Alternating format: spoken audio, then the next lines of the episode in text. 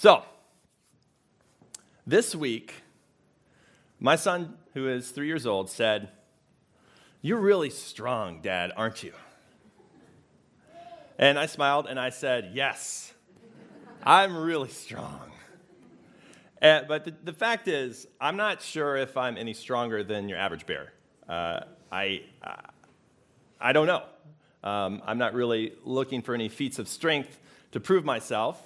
Uh, but I do know that for a young boy who is encountering everything is new in his life, a new big world, it's healthy and important for him to feel safe and protected.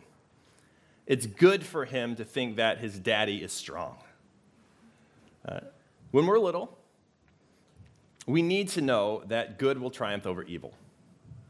And I think that's part of the reason that, as small children, particularly, we are drawn uh, to superheroes and figures that seem perfect and indestructible and unbeatable. I know for me as a kid, the first hero I had was Superman. I love Superman because you couldn't beat him. There's nothing you could do to him. You couldn't kill him with bullets, you couldn't beat him up. He was the man of steel. Uh, and really, he basically was indestructible. He was good, moral, indestructible, and he had superpowers. No one could beat Superman. As an adult, I have to admit that Superman isn't nearly as inspiring to me as he used to be. The truth is, I can't do what Superman did. His example is unattainable, it's beyond me.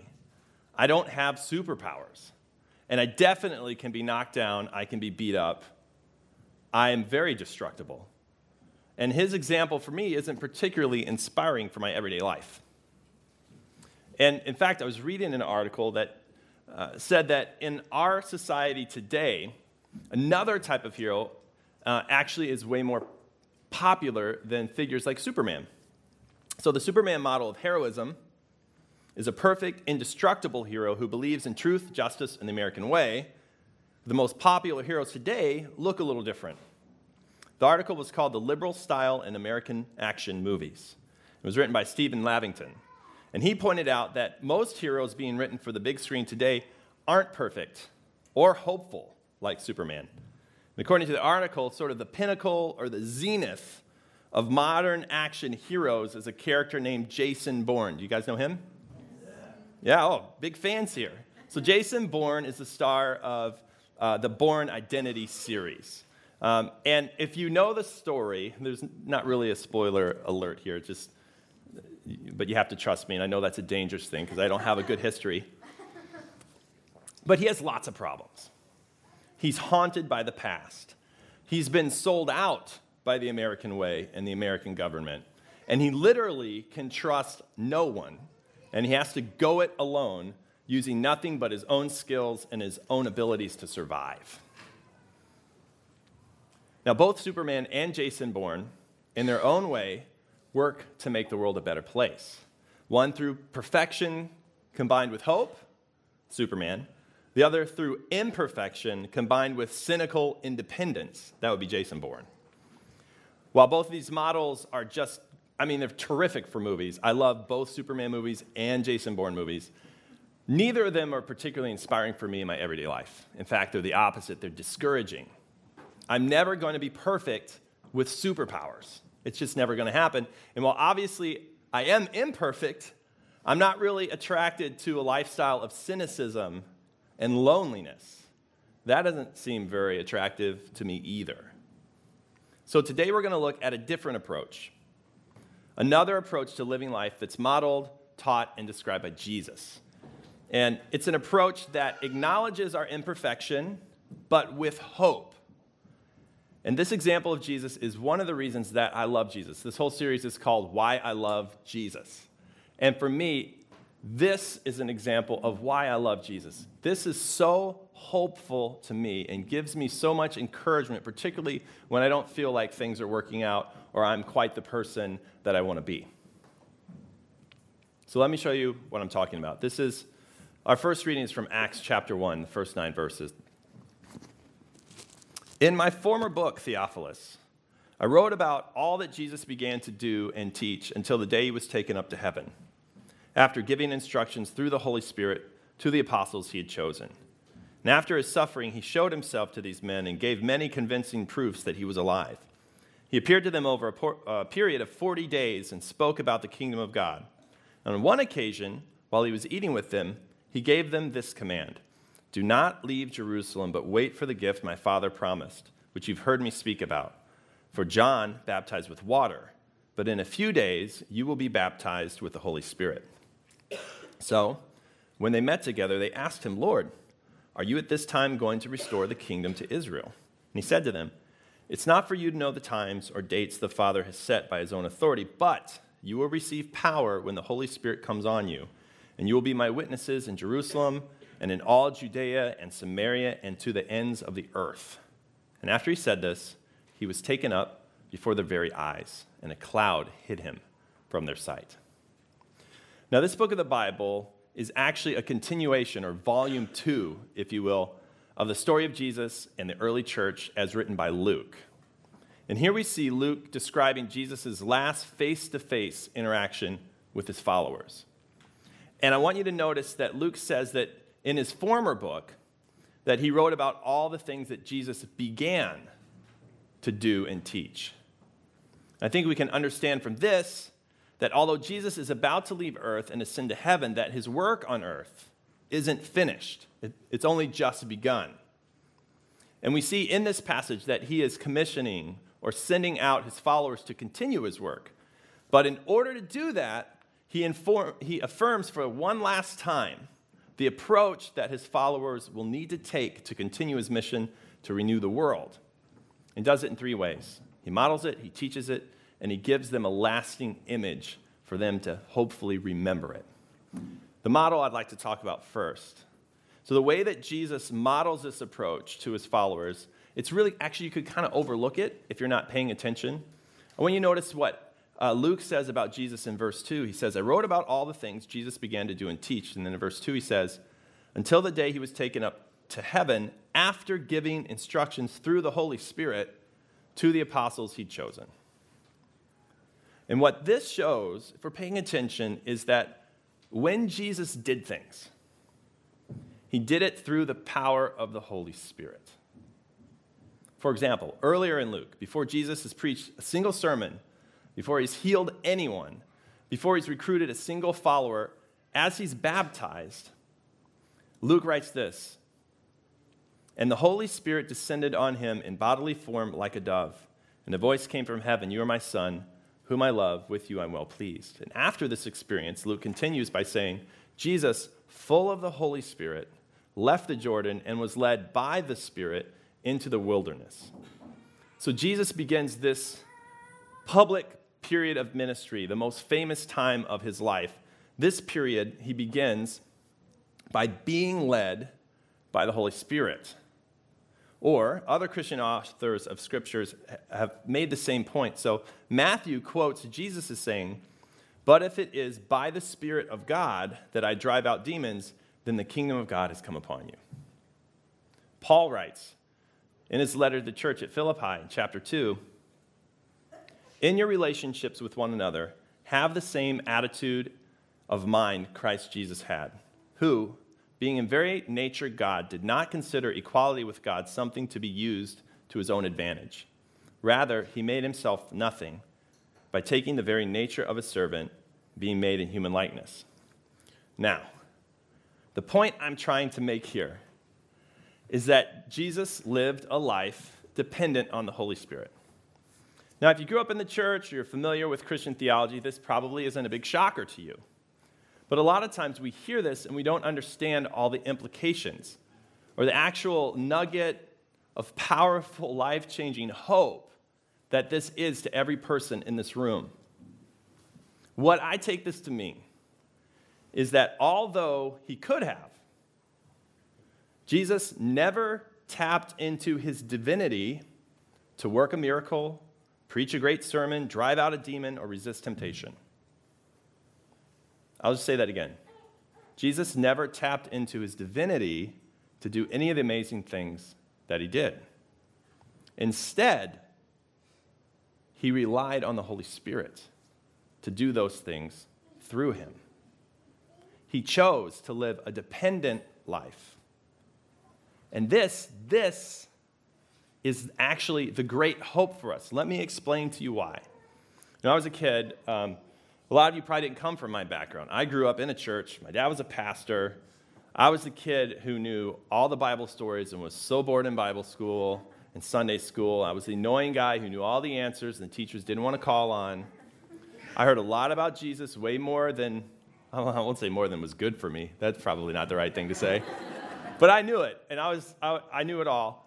And my whole life, I just pictured anytime Jesus did something amazing, he just pushed the God button, got divine on us, and healed somebody. Preached a great sermon, saw what was happening supernaturally because he could just turn the God switch anytime he wanted to. Which is cool if you're a little kid, right? Just like Superman is cool if you're a little kid because superpowers are cool. And in some ways, you feel safe knowing that there's this all powerful God. But as I got older, that's not so encouraging. You know why? I don't have any superpowers. That doesn't help me in my life. If Jesus is my model, and what he's doing is flipping the God switch whenever he needs to do something hard, I can't do that. I've got no God switch to flip. I'm not saying I'm not connected to God or the Holy Spirit can't work through me. That's what the whole sermon is about, really. But it's not hopeful. And Jesus' model is not hopeful if he's just tapping into his godness and divinity anytime he does something cool or powerful or un- overcomes something difficult because we can't do that. But all the scriptures I just read to you are saying that's not what he did.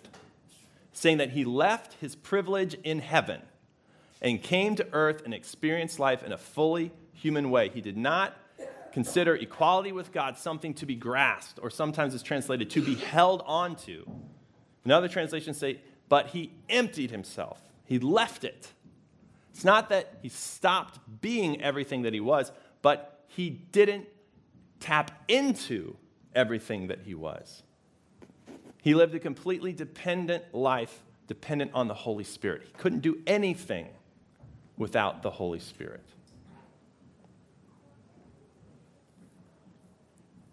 And that is incredibly hopeful for you and for me because that means that the way Jesus lived is available to us that we can do that. I'm not saying we're going to do it perfectly like Jesus did, but every opportunity or challenge that comes today or tomorrow or the next day, we have the same opportunity before us that Jesus did. We can follow the lead of the Holy Spirit and be empowered by the Holy Spirit in the same way that Jesus was.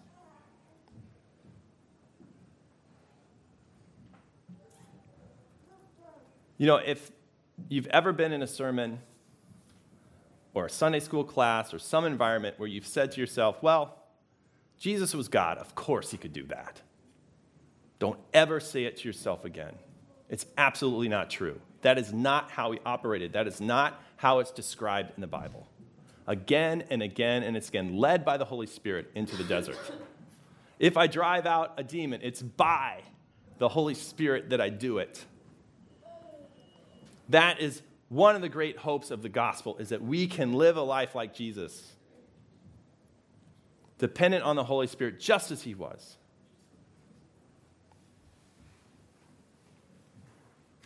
We can live the life of Jesus. We can. It's available to us every day. If we will find ways to become dependent on the Holy Spirit, just as Jesus was. So, Jesus, even though he was divine, modeled for his followers what it meant to depend on the Holy Spirit for an empowered life. But he did more than that, he also taught it. So he gave his followers instructions. That's a big part of the passage that we first read. He said, Do not leave Jerusalem, but wait for the gift my father promised, which you have heard me speak about. So when they met together, they asked him, Lord, are you going to restore the kingdom to Israel? And he said to them, it's not for you to know the dates or the times the Father has set by his own authority, but you will receive power when the Holy Spirit comes on you, and you will be my witnesses in Jerusalem and in Judea and Samaria to the ends of the earth. Now, here Jesus is teaching his followers at least three things here that all point back to a similar conclusion. First, he's saying, wait. He said, don't go anywhere without the gift of the Holy Spirit that you'll receive. So don't leave Jerusalem without this gift. You will receive power when the Holy Spirit comes on you. So wait. Second, he says, you aren't going to know all the details. Some things are going to be a mystery to you. He says it's not for you to know the times or dates the Father has set by his own authority. And third, he says the mission is way above your head.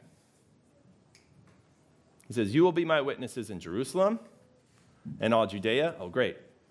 And Samaria, wait. And to the ends of the earth. All of these things point to need the need, the need of dependence on the Holy Spirit. Don't go without Him. You won't know everything that's going to happen, so you'll need the guidance of the Holy Spirit. And the mission, oh, guys, it's way too big for you. It's the whole world. So if Jesus' model was hope to those of us in touch with our lack of perfection, Jesus' teaching is a warning to those that think you can go it alone. The model says you can do it with God. The teaching says you can't do it alone. We'll need dependence on the Holy Spirit, just like Jesus did.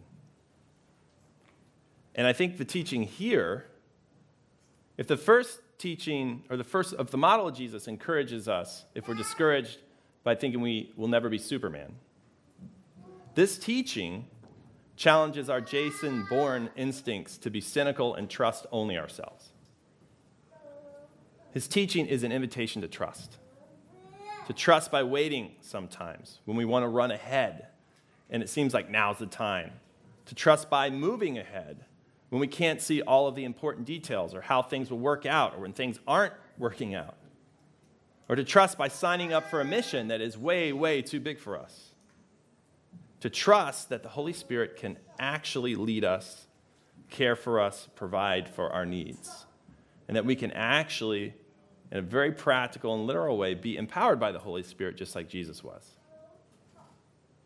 Trust, though, is a tough thing in our society and really any society. It's faith. So, with that in mind, I think Jesus chooses some imagery to remind his followers as they move forward in life to live this way, to remind them of the need for dependence on the Holy Spirit. He gives them a lasting image. He said, For, for John baptized with water, but in a few days you will be baptized with the Holy Spirit. When Jesus speaks of what this empowered life will look like, he uses the imagery of baptism. And this, I think, will help us, among other things, to understand why the act of baptism is such a big deal. I read a theologian named David Guzik who said this The idea of being baptized is to be immersed or covered over in something. Even as John baptized people in water, so these disciples would be immersed in the Holy Spirit. And if we think of baptism in these terms, it's much more helpful to think of it as a condition rather than as an experience. Here's what I mean an experience can be life changing and empowering in the moment, but it's only empowering in the long term if our condition changes with it. And the question we can ask ourselves is Am I baptized or immersed in the Holy Spirit as opposed to have I been baptized in the Holy Spirit? Am I immersed rather than was I? And this is important because Jesus' modeling and teaching in this passage are that we need to be continually immersed and dependent on the Holy Spirit. The better question is what condition am I in right now, today? Depending on the Holy Spirit is not going to be an occasional or singular or one time event for Jesus' followers or for us. Early on in the history of the church, a guy named Paul, who was apostle, big time leader, planted churches or started congregations all over the world, wrote to one of those churches and said, Do not get drunk on wine, which leads to debauchery. Instead, be filled with the Holy Spirit. And the grammar here, this could be boring stuff, so hang with me. The grammar indicates that this command to be filled with the Holy Spirit is what you would call, in grammatical terms, a continuing, imperative statement. You want to impress your friends, write that down, otherwise, ignore it. What that means is that the encouragement here is to be constantly filled with the Holy Spirit or to go on being filled with the Spirit. And the implication, or what that means to us today, is that we never outgrow dependence. It, we never outgrow it. That's what baptism or immersion speaks to us. That's what the picture is. That's why when you're baptized, you actually are baptized. It happens to you, it helps you remember. You have a moment that is to symbolize everyday existence, not a moment to be, all right, I can check that off my list. It's a lasting image for us. We never get to the point where we're perfect enough, like Superman, and have matured enough that we no longer need the assistance of the leading or the leading of the Holy Spirit. And at the same time, it means that we will never get so good in our own abilities, like Jason Bourne, that we can go it alone. And you might find this very reassuring, or you also, I can see how you could find this as off putting, depending on how you hear it. And I've talked about this sometimes with people, and uh, it, to me, this is like, oh, thank God, right? But to some people I've talked to, uh, they say to me, man, Brad, that, this just sounds like this is denying our human dignity, like our value, actually. Like it kind of makes us this dependence. We need dependence thing, like we're meager little people, little beggars. And it really underscores our inability rather than our power. Who wants that? And honestly, I don't want that. And I see where people are coming from. And I do say, yes, this does place us in a position of being dependent in our lives. But think it would be short sighted to see ourselves as just sort of beggars or to view this as limiting or you know putting us down i don't think it's doing that at all what i see here is that if we embrace our dependence on God, we can be what Miroslav Volf, who's this theologian you don't need to necessarily know, he calls it calls us God empowered creatures. And I think he means here that dependence on God actually frees us to achieve our greatest accomplishments. He wrote, If faith denies anything, it denies that we are tiny, self obsessed specks of matter who are reaching for the stars but remain hopelessly nailed to the earth, stuck in our own self absorption. Jesus' message to his followers was not, You guys are terrible. You're nothing, and I, I can't believe how weak you are. Rather, his message was, You can change the world. He sent his followers into the entire world that's a message of belief in people, in their potential, a message of value. It's just connected to reality that on our own, we're very limited.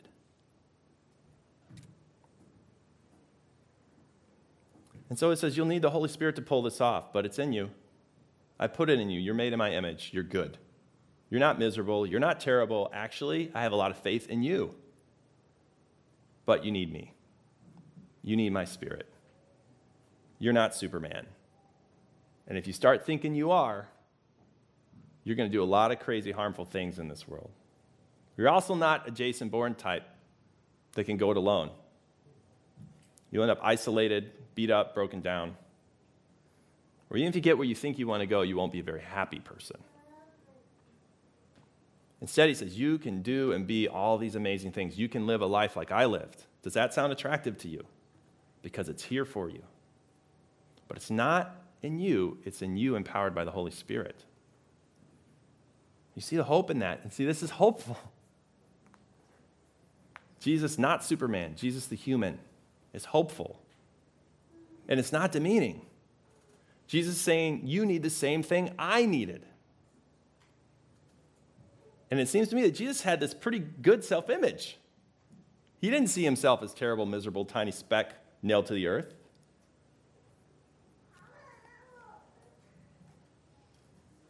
So, I want to do two things. What I'm saying is, we all need the, the presence, connection, the Holy Spirit. I want to do two things to bless us this morning. The simple sort of prayer exercises. You're not going to have to actually do anything. You might want to close your eyes and, and just listen and pray along. But I like to pray over you two prayers that I found. I think one is for you if you're in touch with not being Superman. It's a blessing, right from Scripture. And the other is for you if you sort of tend to identify with Jason Bourne. Uh, a prayerful reminder to speak and pray to your own soul. And it's a famous poem uh, written by Sir Francis Bacon, I think was his name. So, wherever you are, let's just, if you would, let's start by closing our eyes. You want to open your eyes, that's fine, but let's just start in this place. And if you would like to connect to the Holy Spirit in some real way, you don't have to, but I would recommend just as a physical sign of that openness, maybe put your hands up in open position, like palms up, just as a prayer of invitation. And if you're not in any of those places, that's fine. You can just sit, maybe quiet yourself. And maybe your prayer is all right, if there is a Holy Spirit, I would really like some indication. And if anything in these prayers encourages you, take it in. So, have you lost hope? Are you in touch with not being Superman? For this reason, I kneel before the Father, from whom every family in heaven and on earth derives its name. I pray that out of his glorious riches, he may strengthen you with power through his Spirit in your inner being.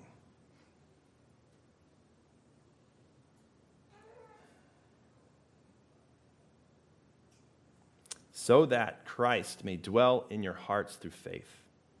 And I pray that you, being rooted and established in love, may have power together with all the Lord's holy people to grasp how wide and long and high and deep is the love of Christ.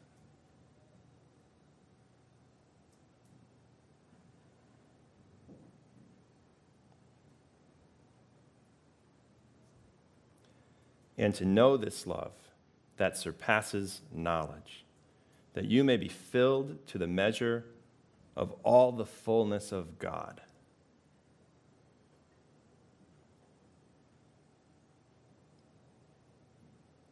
Now to him who is able to do immeasurably more than all we ask or imagine, according to his power that is at work within us.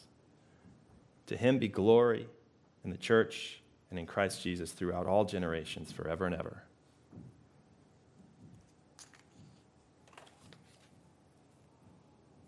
Amen. Now let's just stay in a quiet place.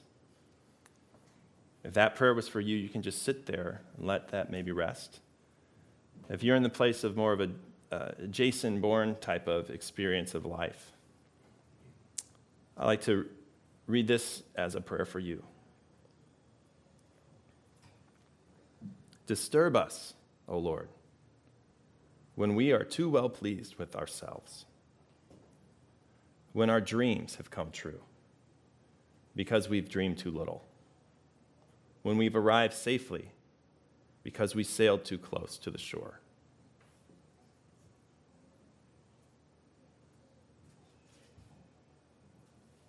Disturb us, Lord, when with the abundance of things we possess, we have lost our thirst for the waters of life. Having fallen in love with life, we have ceased to dream of eternity. And in our efforts to build a new earth, we have allowed our vision of the new heaven to dim.